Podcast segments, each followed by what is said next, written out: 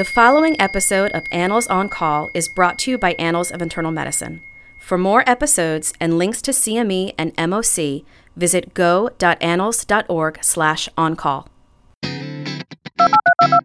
If I've convinced myself that this is a pneumonia and I start therapy and 48, 72 hours pass and the patient's not getting better, then that really makes me wonder A, is this the right diagnosis but the wrong treatment? Or B, have I just completely botched the diagnosis?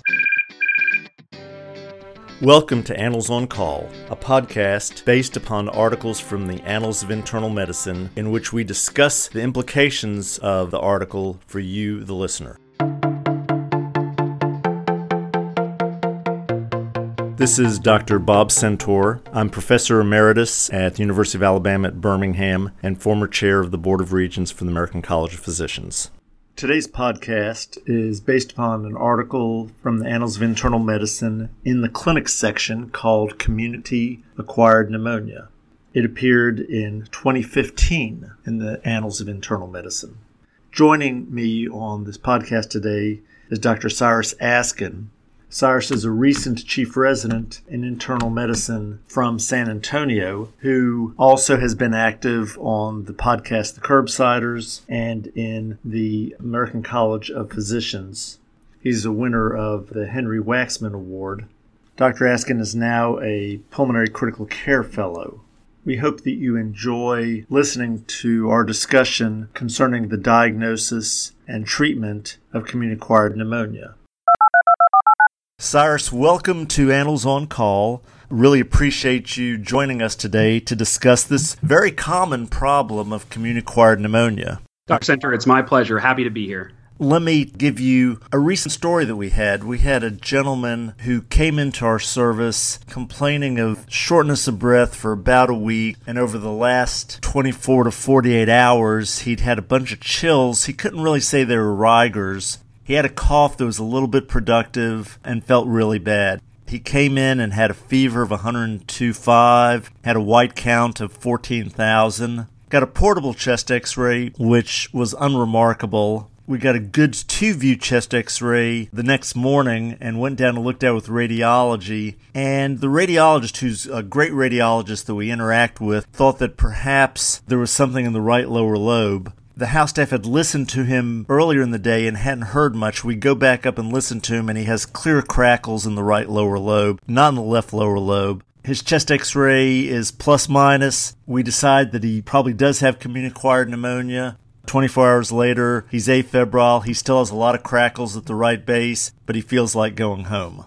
That is a somewhat typical patient that we see with community acquired pneumonia. And there are a lot of things that happen in community acquired pneumonia that I think would be worthwhile to discuss. So, the article that we reviewed, the In the Clinic article, does a great job of going over many of these issues. But the first is when you think about community acquired pneumonia, what are the classic signs and symptoms, and how good are they in terms of you sort of narrowing down and saying, yes, it's community acquired pneumonia, or no, I better think of something else? Yeah, so I think that's a great question, a great place to start. So, typically, when encountered with a patient for whom pneumonia is kind of high on the differential, really I'm looking for cough with or without sputum production. Generally, if they've got cough, purulent sputum, that's something that's going to kind of raise my suspicions for a pneumonia.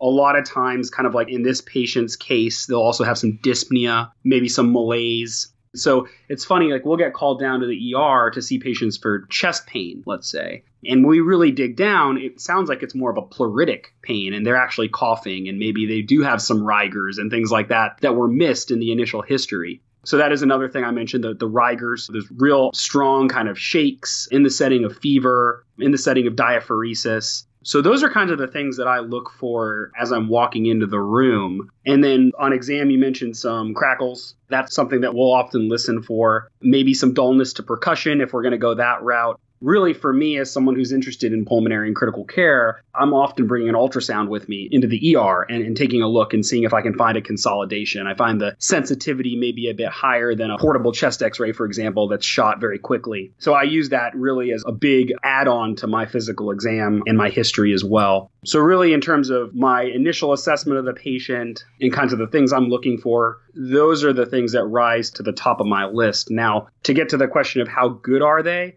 I like to say every patient is an N of one. To a certain degree, we have these themes, we have these heuristics that we use to approach patients and problems like community acquired pneumonia, heart failure, etc. But really, that doesn't necessarily take into account a patient's chronic medical history, whether they're immunocompromised, are they homeless, are they a, from a prison environment where certain bugs or certain scenarios may be more common than others. So I think that the classic signs and symptoms are important, and we do see them. And I think that the more and more of those you find in a patient, the more and more confident you can be in your diagnosis. But at the end of the day, I think that all of that needs to be taken into the context of that particular patient.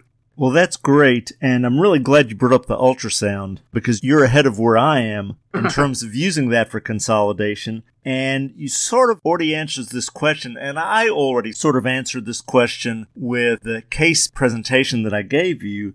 The patient had a history that sounded perfect for community acquired pneumonia. It was short duration. They usually have a two to three day history. And we had a physical exam. We had fever. We had white count. But the chest x ray didn't help us. Absolutely. Does that bother you? It's always interesting. So the low-lying fruit, what I remember from residency, and then occasionally we'll, we'll talk about this on rounds when I'm with the team, is kind of the idea that pneumonia needs to quote unquote fluff out so is that person kind of volume down? Does that person have leukopenia for whatever reason? You know, they're immunocompromised and they have a pneumonia. Maybe that's why they don't have that chest x-ray finding that we would all pat ourselves on the back if we were to see that. Okay, we got that pneumonia. So I think that those are two examples of cases where a person could very well have clinical pneumonia, but just not have evidence on chest x-ray. And that doesn't even begin to discuss the potential for poor films and that sort of thing. And so I think that in my practice, if I'm seeing someone with signs and symptoms consistent with community acquired pneumonia and no consolidation, it kind of brings up two things in my mind. One is, do I have the right diagnosis? And I know that, as I recall from, I think, a previous discussion that you participated in, whenever you get called on pneumonia, that's like your opportunity to prove that diagnosis wrong. I think that's great. And so that's one decision point. Whereas the other is, okay, maybe this person does have a pneumonia. Why don't they have the consolidation? And that's when I might grab the ultrasound and see if I can find something that the x ray didn't see. If the person who's got a little bit of a pulmonary history, a lot of comorbidities, I may actually push for a chest CT to try to catch something early. And then that doesn't even begin to touch on the discussion of procalcitonin and its utility here in 2019. So those are all sorts of things that are floating around in my head for a patient like that. That's great. So I actually, in this patient, talked to the radiologist and we actually have a radiologist who is our friend who we go and look at x-rays with all the time which i highly recommend everybody have a radiologist friend. Absolutely. And so I always wondered this fluffing out or blossoming chest x-ray was that just an urban myth Right. That's something that internists said. So I asked him, and he said, it's absolutely true. And for the reasons you said, which was so great that a lot of times they're volume down, you give them a couple liters of fluid, and all of a sudden you can see the pneumonia. And so he was not worried about that. The other thing that he stresses all the time is that a portable film is totally inadequate to consider pneumonia. Absolutely. You'll often find things in the retrocardiac clear space that you're just not going to find on a PA. So, given all that, when do you expand the differential diagnosis? When do you go down the route that you said that you quoted me on of, okay, they said it's community acquired pneumonia. Is this a chance for us to find a diagnostic error and find something else? What are the clues that make you go down that road? So I think a lot of those clues can actually be elicited pretty early on. And then there's kind of the 72 hour check kind of down the road. So initially, when I see that patient and they look like they're volume overloaded, maybe they have a history of diastolic dysfunction and their chest x ray looks yeah, they've got infiltrates, atelectasis versus pneumonia versus pulmonary edema, maybe a little bit of a pleural effusion in there. When the picture is hazy, so to speak, I think that's when we really need to look carefully at the diagnosis of pneumonia. Atelectasis can cause people to have low grade fevers. Obviously, viral syndromes and heart failure exacerbations can certainly coexist in a patient. And I think that in our effort to hunt for Occam's razor, sometimes we miss the reality that multiple things can and often do coexist. So that's certainly kind of my initial approach if everything's not really fitting my illness script, as you'd say, for the pneumonia. Now, I reference kind of like that 72 hour mark. So if I've convinced myself that this is a pneumonia and I start therapy and 48, 72 hours pass and the patient's not getting better, then that really makes me wonder A, is this the right diagnosis but the wrong treatment? Or B, have I just completely botched the diagnosis? You know, does this person have PE? Is this pulmonary hemorrhage? Is there actually a lung cancer and we're dealing with an inflammatory or a post obstructive phenomenon? Maybe they have interstitial lung disease. Those are things that I would expect to persist in the presence of appropriate antibiotics and supportive care. So that's really great, and I really like your 72 hour rule. I've used an expression for a long time. If the patient's clinical course is not following what the textbook says, you're reading the wrong page in the textbook. and the other one that I would bring up, because I see it a lot, is they went to urgent care, they got treated for community acquired pneumonia twice, and now they're coming in and the ER says they have community acquired pneumonia. Oh yeah. That's not community acquired pneumonia. There's something else going on. And I think we all see that sometimes. If one antibiotic didn't work and it was a good antibiotic, think of another diagnosis. Yeah, I think so. And there's so many bugs out there too. We see more non-tuberculoid mycobacterial infections than I thought, you know, going through schooling. And that's one of those common, you know, that and kind of interstitial lung disease. Those are common pulmonary processes where people will get treated and treated and treated for quote unquote pneumonia or quote unquote asthma and just never get better. I guess it's diagnostic anchoring or just kind of, again, going for that low lying fruit. But I think we really need to be very, very vigilant because we owe it to our patients. So, just in the last five years, things that I've seen that got admitted as community acquired pneumonia include granulomatosis with polyangiitis, TB, pneumocystis, histoplasmosis, and heart failure. And I'm sure I'm leaving some out. Oh, I'm sure. And all of those got admitted as community acquired pneumonia. And all of them failed your 72 hour rule. An important thing that they stress in this article and that I stress when I work with house staff and students is knowing who needs to be in the hospital and who doesn't. So let's talk a little bit about the CURB 65 and the Pneumonia Severity Index. Yeah, so as someone who's going into critical care, I love scoring systems. We use a lot of them in the ICU to determine illness severity, to determine prognosis, whether it be for our liver patients, heart patients, lung patients, what have you. So, probably two of the scoring systems I familiarized myself with early on were the CURB 65 and the PORT or the PSI. I think there are pros and cons to them for sure. And so, really, I guess a little bit of my understanding, at least having kind of researched them, is generally speaking, the PSI, which takes into account, I don't know, 15, 16 different variables, things like age and sex, of course, but then also is that person in a nursing home? Do they have altered mental status? Are they hypotensive? What's their sodium? Bunch of different variables. That is going to probably be the most specific for pneumonia in the appropriate clinical setting, or just generally someone who's sick, almost like the Apache score. It's actually there's some good similarities between this and the Apache score, which I think is kind of interesting. Whereas the CURB 65, first of all, has a great name, easy to remember, and really has only a few things we're looking at. You know, with the CURB 65, you're looking at the patient's age, you're looking also at their BUN, their respiratory rate, their blood pressure, and then are they confused or not. So all things that are important. And if the person's kind of five out of five, so to speak, that's obviously someone who's sick and someone who you need to be worried about. But I find that you sometimes get these onesies or twosies where you don't quite know what to do with them. And that's when I really think the PSI can be helpful because I just think it gives you more granularity on what's going on with that particular patient. And really, there have been studies that have looked at them head to head and have demonstrated just that. Both of them have been validated multiple times in different arenas. But really, my approach is first thing, you got to see the patient. You've got to come up with your own assessment. Then I'll often do a quick CURB 65, and based upon those results, I'll then move on to the PSI and use the PSI to give me a better idea as to how sick is this patient? Is this person going to be a dispo home and admit to OBS and admit to my service, or am I calling the MICU fellow to come down and take a look at them?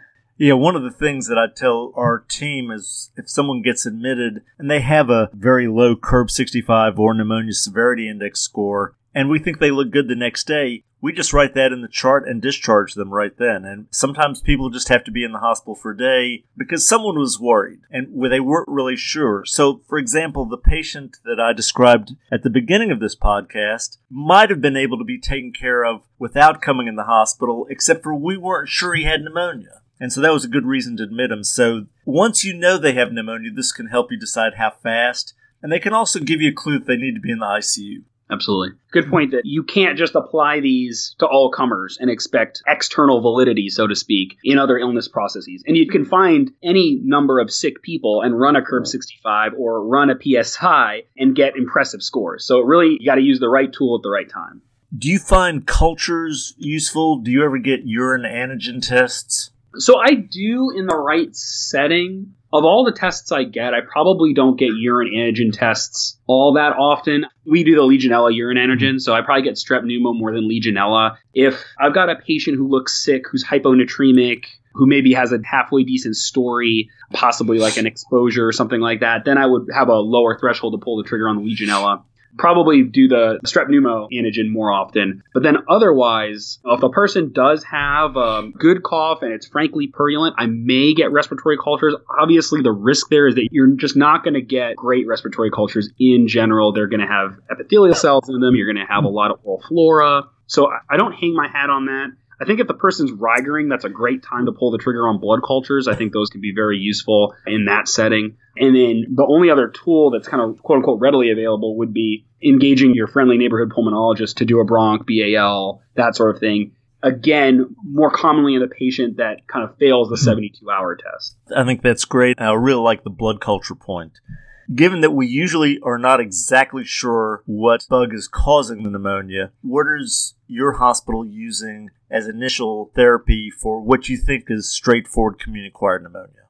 Yeah, so that's a great question, and it's always a hotly debated topic, uh, particularly amongst those in the infectious disease community at our hospital. So we have a pretty robust antibiotic stewardship program our infectious disease folks are vigilant in maintaining the antibiograms. And so, really, we lean pretty heavily on the antibiograms to help guide therapy. And we have a reasonably high amount of resistance to both macrolides and to doxycycline. So, I may be wrong here, but I think that overall, for the outpatient treatment of community acquired pneumonia, where we're slowly, or maybe maybe not so slowly, getting away from macrolide monotherapy and kind of using maybe macrolides in conjunction with a beta lactam, maybe a like a cephalosporin or what have you. And so we'll often do that. If someone's really looking pretty good, maybe I see them in the clinic, we might do a shot of ceftriaxone and then do a macrolide for five to seven days, something like that. Alternatively, send them with something like amoxiclav in addition to the macrolide depending on if it's the right patient, someone who maybe is a diabetic, has a couple comorbidities, we may pull the trigger on the fluoroquinolone.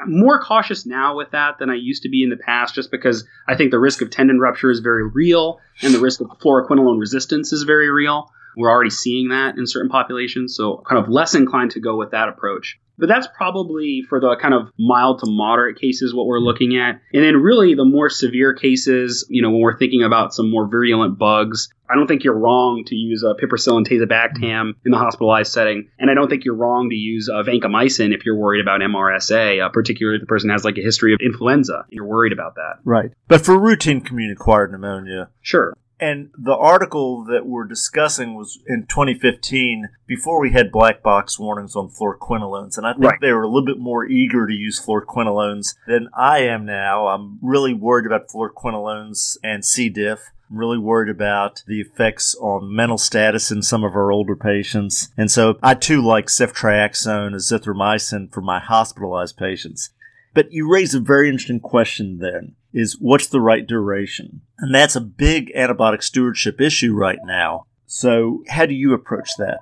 Yeah, so I think the key with this, and, we see this in a lot of other pathologies, is good close follow up. So I think that in most cases, five to seven days is probably an adequate course. And what I like about that is it, it's more than 72 hours. And so, really, at that point, if this is like a quick admission and then discharge, like the patient that you described earlier, that may be someone who I'm calling or someone on my team is calling in two to three days' time after discharge to see, hey, you know, how are you doing? Are you feeling better? Are you following the clinical trajectory I would suspect? And if that's the case, I think five to seven days is fine. I do think, though, that, you know, if you have an older patient, lots of comorbidities, maybe some pre existing lung disease, then you may need to extend that duration to 10, 14 days. And then, furthermore, I think, again, it brings up the question of is this person having non resolving or slowly resolving pneumonia, where you need to ask yourself, is this pneumonia or is this a pneumonia with complications? Do they have peripneumonic effusion? Do they have a loculated effusion or something like that? Which they developed, which you weren't expecting, but is causing them to just linger and linger and not actually get better as quickly as you'd expect.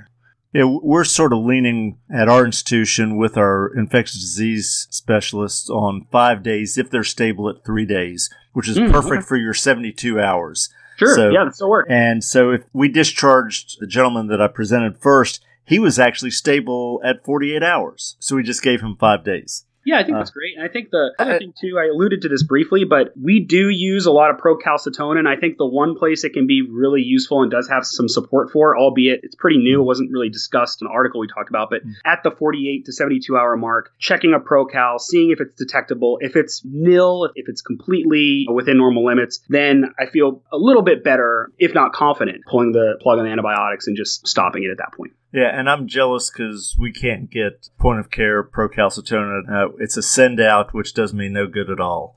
of course.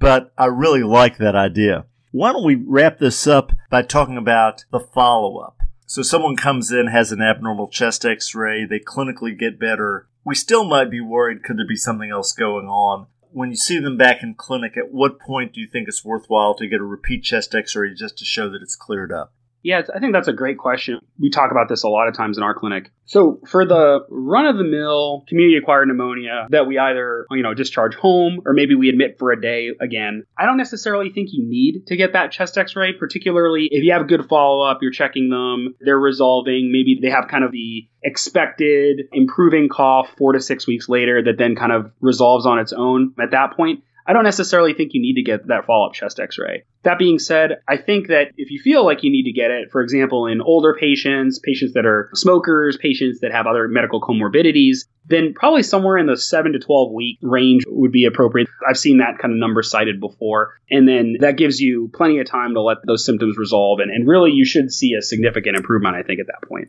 Yeah, I think that's really a good point to not expect the chest x ray to clear before you discharge them. And you don't need a chest x ray the next week but No. give it give it some time because it takes a while for the chest X-ray to get better. Well, Cyrus, this has been really enjoyable. I think we covered a lot of very good issues that are very relevant to anyone who's doing hospital medicine and anyone who's doing primary care because we all see a lot of community acquired pneumonia.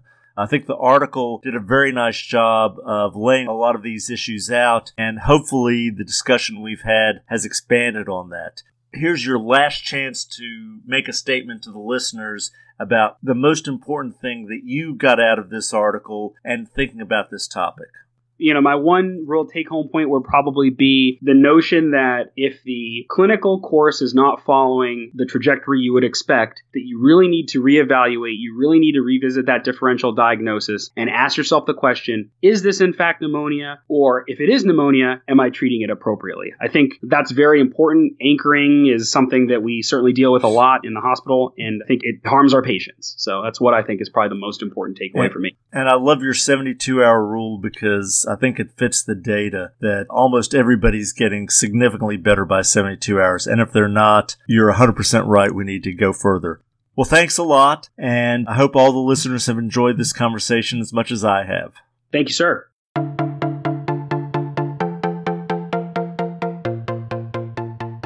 Now it's time for Bob's Pearls. This conversation focused on several important points with respect to community acquired pneumonia. First was on diagnosis. We discussed the flaws in the inappropriate diagnosis of community acquired pneumonia, and Dr. Askin suggested a 72 hour rule. When the patient is not getting better at 72 hours, we must at least reconsider our diagnosis. We also discussed the use of clinical scoring rules to help decide whether patients are stable enough for outpatient therapy or not. We mentioned both the CURB 65 and the Pneumonia Severity Index, and both of us strongly recommend that you document this when patients are admitted to the hospital and use that as a sense of the patient being stable enough to switch to outpatient therapy. Finally, we discussed the use of antibiotics and the duration of antibiotics. The current guidelines suggest that if the patient is stable at 72 hours, they only need a total of five days of antibiotics, and we strongly recommend that practice also. We hope that this discussion of community acquired pneumonia has helped you with the diagnosis and the treatment of this common problem in both inpatient and outpatient medicine. Thank you for listening.